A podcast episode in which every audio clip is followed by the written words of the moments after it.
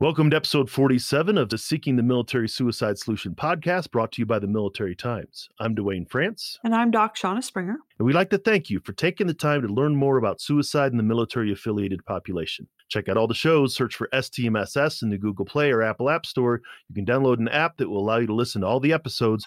Check out the show notes and share the episodes with somebody who you think might want to hear it.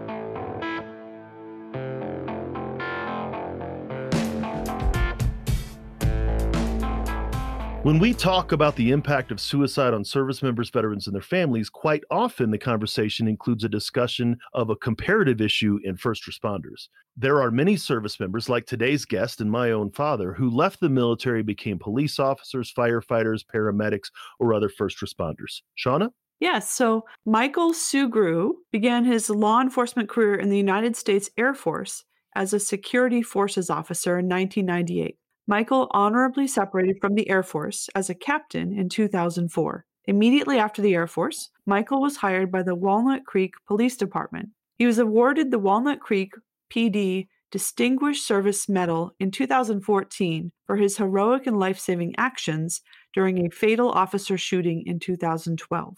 Michael became devoted to suicide prevention after his best friend, a Vietnam veteran and reserve police officer, tried to kill himself while he was on duty. At that time, Michael himself had been in a downward spiral due to post traumatic stress injury and was purposely putting himself in dangerous situations at work, hoping he would die in the line of duty. His best friend's suicide attempt was his personal wake up call to get the courage to finally ask for help for four years of suffering and almost losing it all. Let's hear what he has to say. Yeah, so I'm glad that uh, we were able to have Michael come on the show to bring that perspective of both law enforcement and as a veteran. So we'll get into my conversation with him and come back afterwards to pull out some of the key points.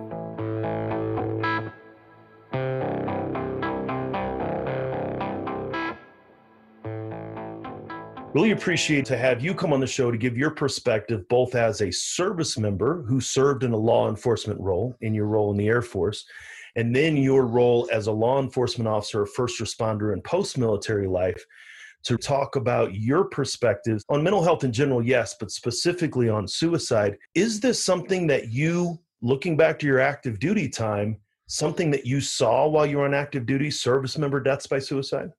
I did see a very small percentage of it, but it was nothing like what I see in the civilian side.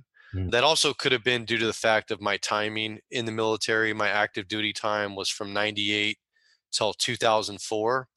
And I really think that the suicide numbers they really spiked later on after I got out of the military, largely, in fact, due to Afghanistan and Iraq and, and what's gone on there for so many years and is still going on there.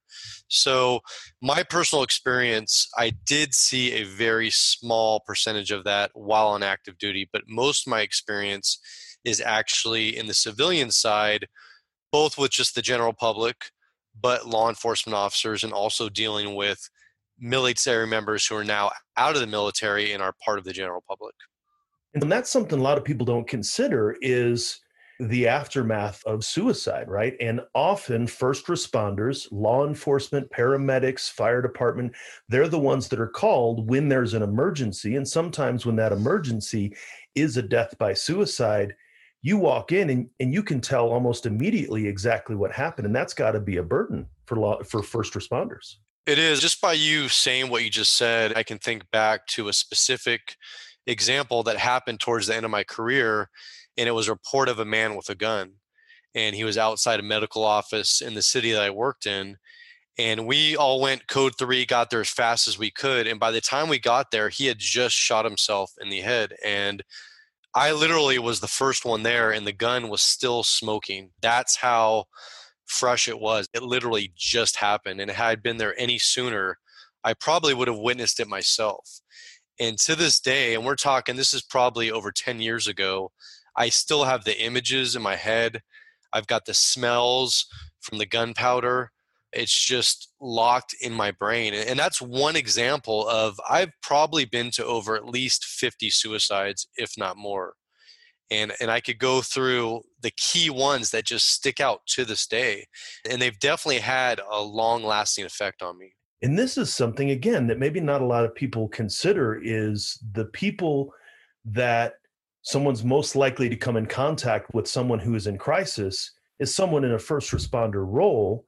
And yes, now I'm certain that a lot of forces around the nation are absolutely receiving training on that, but not really considering the psychological toll on the officers just witnessing that and then combining that with your military service and then your law enforcement service can create a lot of complications. Absolutely. And what the general public doesn't realize that if we arrive on scene and we actually witness a suicide, that is a protocol incident. That's a critical incident and that is treated just like an officer involved shooting.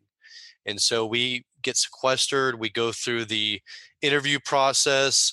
It's identical to being involved in officer shooting. And so even just going through that aspect of alone, you have to relive this experience over and over. In the county I worked in, we had what's called a coroner's inquest. And same thing, if you're involved in a suicide, maybe five, maybe six months later, you have to go to court and testify in an open courtroom about what happened. May turn into other things down the road, whether it be lawsuits or other investigations, but these incidents, for multiple reasons, just go on and on and on, and you cannot get them out of your head. I mean, they absolutely have a long lasting impact. So, and this adds to the stress. This is more stones in the bucket or whatever metaphor you want to use.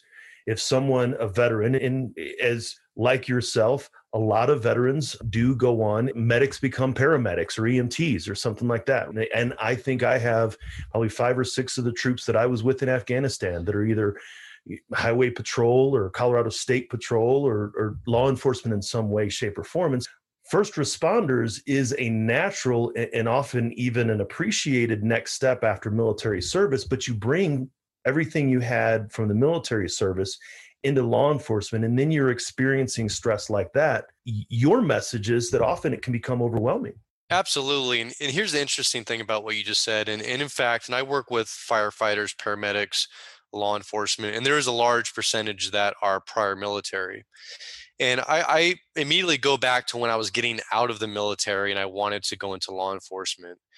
And when you're doing that, you're applying for new jobs, you're going through background processes, you're going through medical screenings, maybe psychological screenings.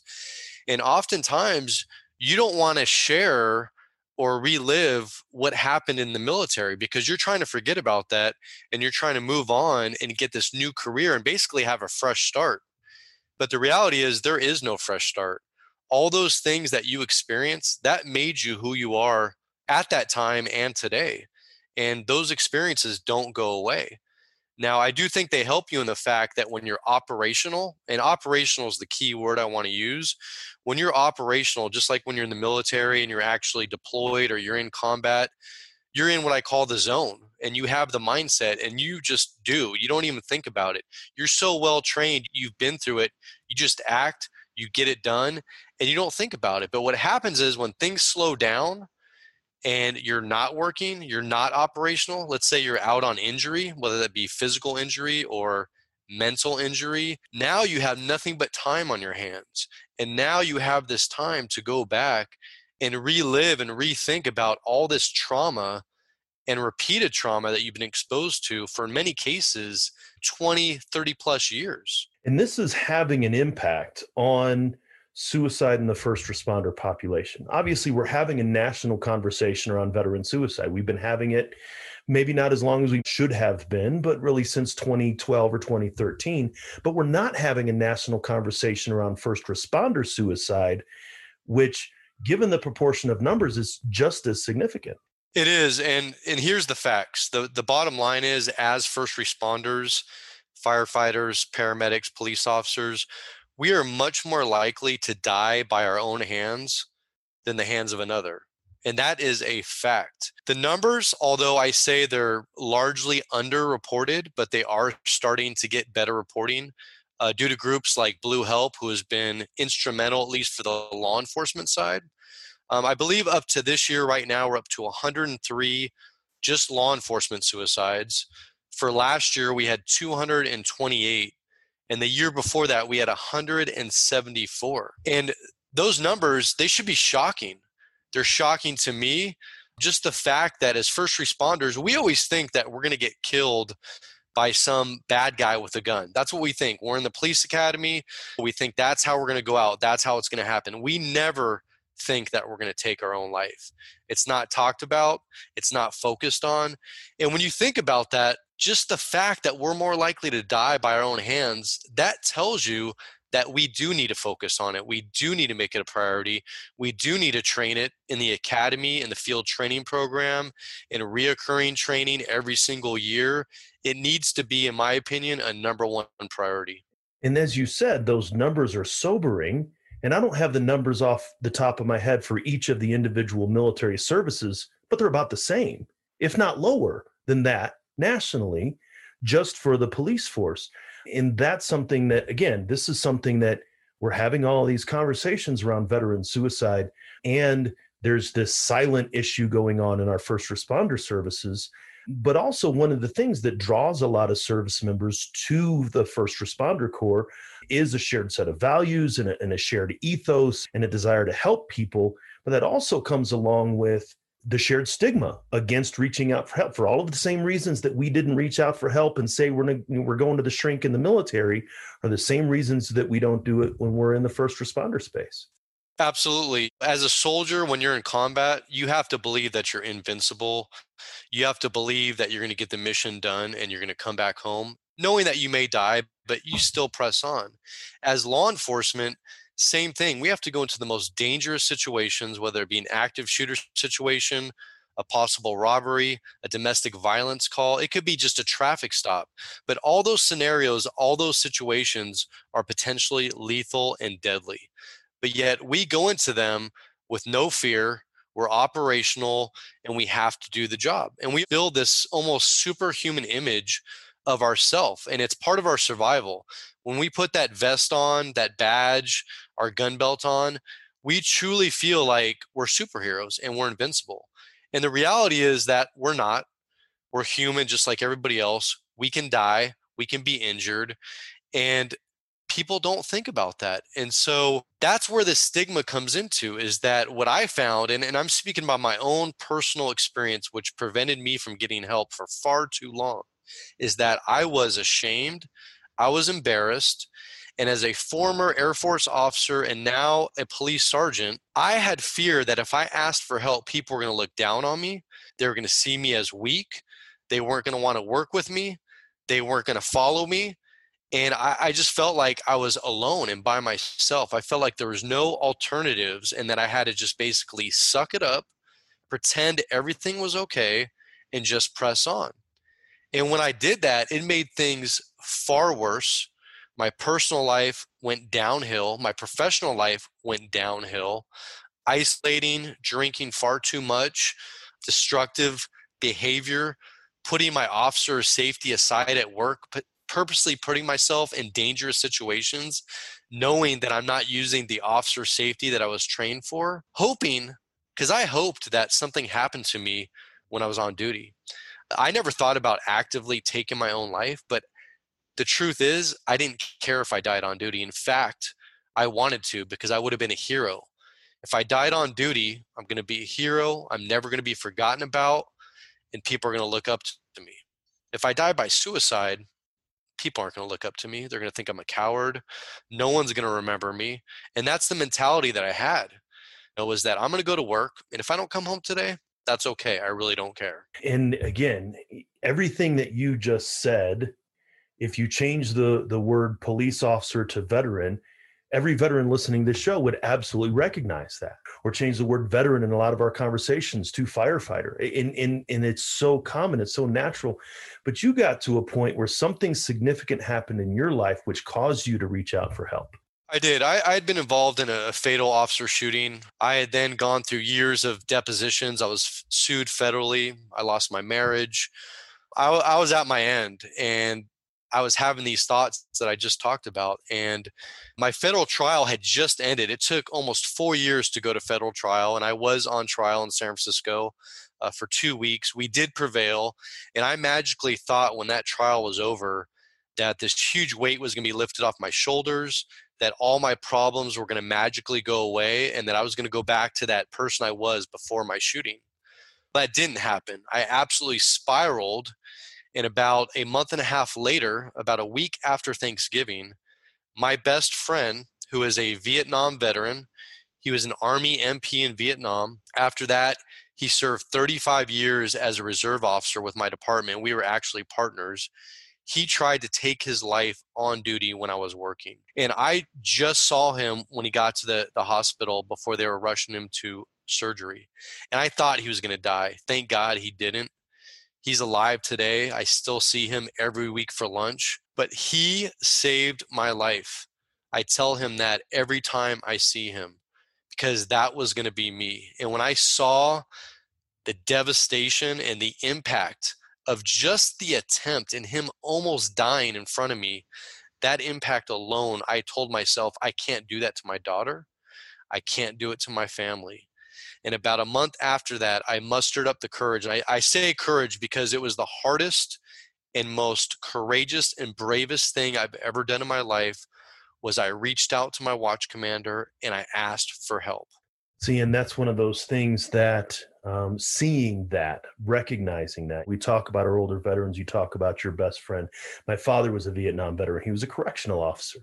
He uh, left the military uh, and he became a St. Louis city cop in the 70s. So we don't know where PTSD from one ended and the other one began. And in early 2000, we experienced the same thing with him. And fortunately, we were able to get him the help that he needed before it even got to that space. But this isn't even something that is happening with veterans of our generation. This is happening with veterans of the Vietnam generation, the Korean War generation. Again, this pattern of leaving the military, going to another profession that has similar ideals, but then continuing to carry that weight and continuing to carry that stigma is possibly a lethal combination. It absolutely is. And, and, like you said, it's affecting all generations, all levels. It's still not talked about. I know that for veterans, I see a lot of things put out by the VA. I see things on social media. I think they've gotten better. I still deal with the VA and I actually talk to veterans as well. But I think there's so much more work to be done because the truth is, again, it's the stigma. It's the stigma that's preventing people from saying, I need help because they think it's weakness. It's absolutely not weakness. One thing I advocate, which I think is a game changer, is people say PTSD, and that D for disorder, that's the problem right there. And I know we have to have it for now. It's in the DSM, it's what the psychologists use and the psychiatrists use. But I prefer injury, PTSI, post traumatic stress injury.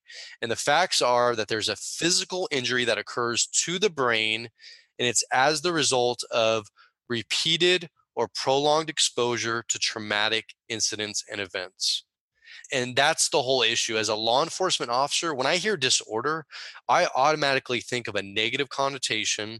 Here in california we have a welfare institution code it's called 5150 and that's what they call crazy people quote unquote. Those are people that are gravely disabled or a danger to themselves and we deal with this on an almost daily basis as law enforcement officers. I've 5150 hundreds of people. It's a daily occurrence. And so we have this automatic negative connotation when we talk anything to do with mental health. And the facts are, those are two very different things. And by asking for help, you're not 5150, you're not crazy, you have an injury to your brain, and you need to get help. It's no different than if a police officer injures their shoulder, their back, or their knee, which those are the three most common, probably physical injuries that law enforcement officers experience. And there's a high percentage that do over a 30 year career. How many of those officers do you think experience a mental injury caused by trauma? And I can tell you those numbers are far underreported. As many, if not more, of them experience it and very few of them report it. You're absolutely right.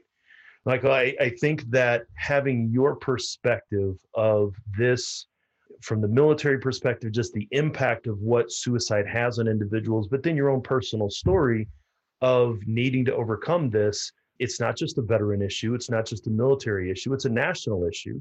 And I appreciate you coming on the show to talk about it. That's my absolute pleasure.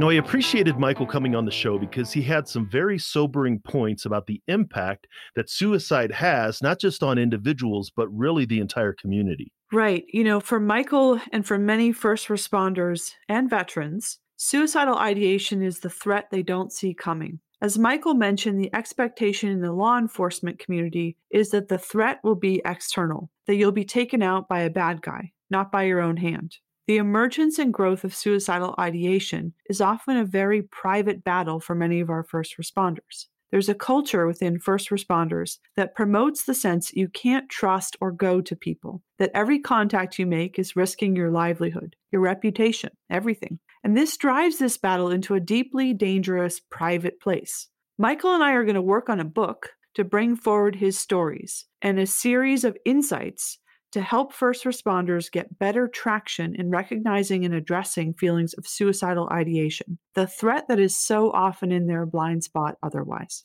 Yes, I think that's one of the things when it comes to trust, you have to feel like you're not alone. That's really the, the the key is that someone is in this with you. And yes, that means a provider or a significant other or a trusted friend, but also in the way that Mike is trying to tell his story, it gives other individuals who have experienced this the feeling that they're not alone, which is also a, a different measure of trust. Yes, Michael and I are going through the process of thinking about the topics that we want to take on for this book. And one of the things that we want to unmask is that many who die by suicide in the first responder community die in the line of duty in ways that are masked. For instance, a misfire that occurs while cleaning guns, a car accident involving a patrol car, in the chaos of a dangerous law enforcement encounter. Addressing a problem starts with speaking about it truthfully. If a police officer starts going down this path in his or her mind,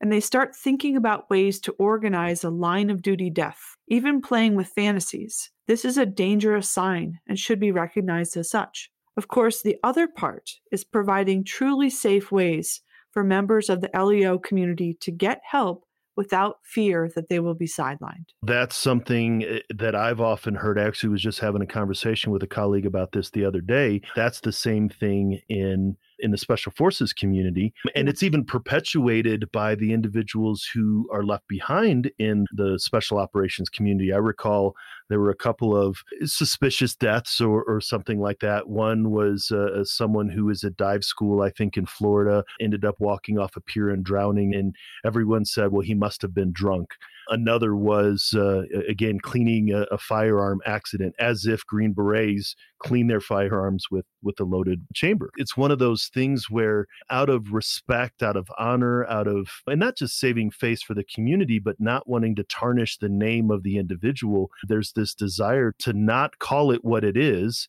in order to save reputation or, or even really to assuage your own guilt, perhaps. Yeah. And also, you know, people I think, calculate how is this going to impact the pension I might receive, the benefits I may receive. What they don't calculate for is the collateral damage that suicide does and the devastating, lasting damage for those that they love who would do anything to have them with them, to have them stay in the fight. That is where people have a blind spot. And so Michael is a great example of how this worked because he was going down that path in his mind, trying to organize a hero's death, is the way I think about it. And then his best friend attempted suicide while his best friend was on duty. He was a reserve police officer. And that was the deterrent. That pain that Michael felt from nearly losing his best friend was the powerful deterrent that turned Michael from those thoughts and put him on a path to asking for the help he needed and moving towards wellness. And so sometimes I think we're not aware of how painful that kind of loss can be. And it really is important to weigh that against the thought that you're better off or others are better off, because that's just the fundamental lie that drives suicidal thinking. Absolutely. And I think, like many different things, shining a light on it, getting the conversation out into the open is absolutely a way to do that. So we appreciate everybody taking the time to check out the show. Make sure to take a look at the show notes, which you can find at veteranmentalhealth.com forward slash STM STMSS47 or by downloading the app by searching STMSS in the Google Play or Apple App Stores. In the show notes, you can get the links to everything we talked about in this episode, as well as finding the show notes on militarytimes.com. As a reminder, you can ask us questions and let us know what you thought about the show by going to our Facebook group moderated by the outstanding D. James by going to veteranmentalhealth.com forward slash group. You can find out more about the work that Shauna is doing by checking out her latest book, Warrior How to Support Those Who Protect Us, and the work that I'm doing by checking out my latest book, Military in the Rearview Mirror Mental Health and Wellness in Post Military Life. Both are available on Amazon, and we'll have links to them in the show notes. Just a reminder that the guests and reflections on this show are for informational purposes only and should not be considered professional advice. While Duane and I are mental health professionals, we are not your mental health professionals. We always recommend that you discuss these things with a licensed clinician. And always remember you can connect with the Veteran Crisis Line by calling 1 800 273 8255 and pressing 1, chatting online with them at veterancrisisline.net or texting 838255. Thanks again for joining us to talk about seeking the military suicide solution and make sure to follow Military Times on social media to keep up with the latest episodes. Join us next time for another great conversation and until then remember, you're not alone ever.